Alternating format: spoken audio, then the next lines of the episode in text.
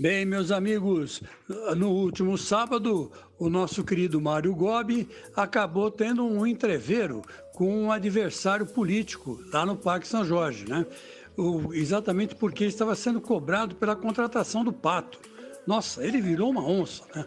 Falou alto, gritou, chamou os, os, os uh, vamos dizer assim, as seclas do André Santos de vagabundos, enfim, deu uma bronca geral, né?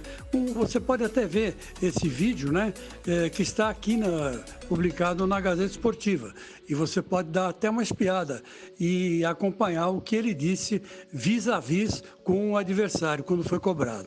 Bom, é, o Mário Gomes, para quem não sabe, é assim mesmo. Ele é pavio curto, né? ele explode, né? e quando ele explode, ele bate na mesa, ele fala alto, ele bota o dedo na cara. Né? enfim, é um cara que, que, que tem um, um, um jeito assim bastante agressivo de ser na é verdade?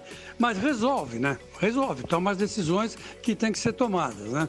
E só para lembrar que ele eh, concorre com Augusto Melo, com o Duílio Monteiro Alves, com o Paulo Garcia e com o Ricardo Maritã. Desses todos, desses quatro que concorrem com ele, o mais assim competitivo é o do William Monteiro Alves, né? Que inclusive é filho do Adilson Monteiro Alves, o pai da democracia corintiana. E o Duílio é o oposto do Mário Gobi, pelo contrário, até deveria ser um pouco mais incisivo né, em algumas ocasiões, mas ele não é. Ele é mais tímido, é mais reservado, né? E tem um jeito muito bom de administrar. Né? Ele é um homem de negócio de sucesso na é Enfim, temos aí é, dois candidatos, dois polos opostos e quem vai decidir o futuro disso tudo é o sócio do Corinthians. Boa sorte e tenho dito.